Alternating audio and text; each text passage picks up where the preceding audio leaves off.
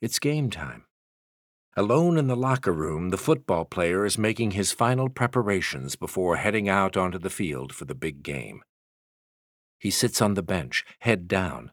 His breathing is deep and steady, evidence of his purposeful focus.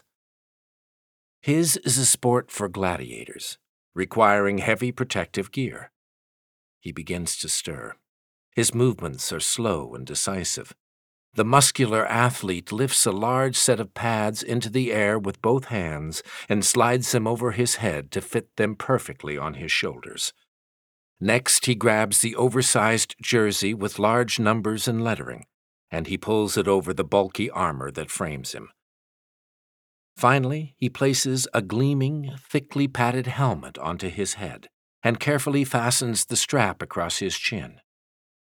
Now ready, the competitor gives the hard protective shell a slap with both hands, leaps to his feet, and charges out of the locker room to join his teammates out on the field. His stride is steady as he glides through the dark tunnel toward the light at the end. As he nears it, the hum of the fans grows. It escalates to a loud buzz. His pace quickens. Then he bursts through the other side of the tunnel and he charges into the stadium at full speed. Spotting the other players, he quickly adjusts his course toward the deep green playing field that is awash in the warm glow of a bright spotlight. Adrenaline is pumping. He is excited. This is the moment for which he has prepared his whole life. Then, suddenly, his pace starts to slow. Something is clearly wrong. He grows more uncertain with every step. The steel spires that typically mark each end of the field are gone.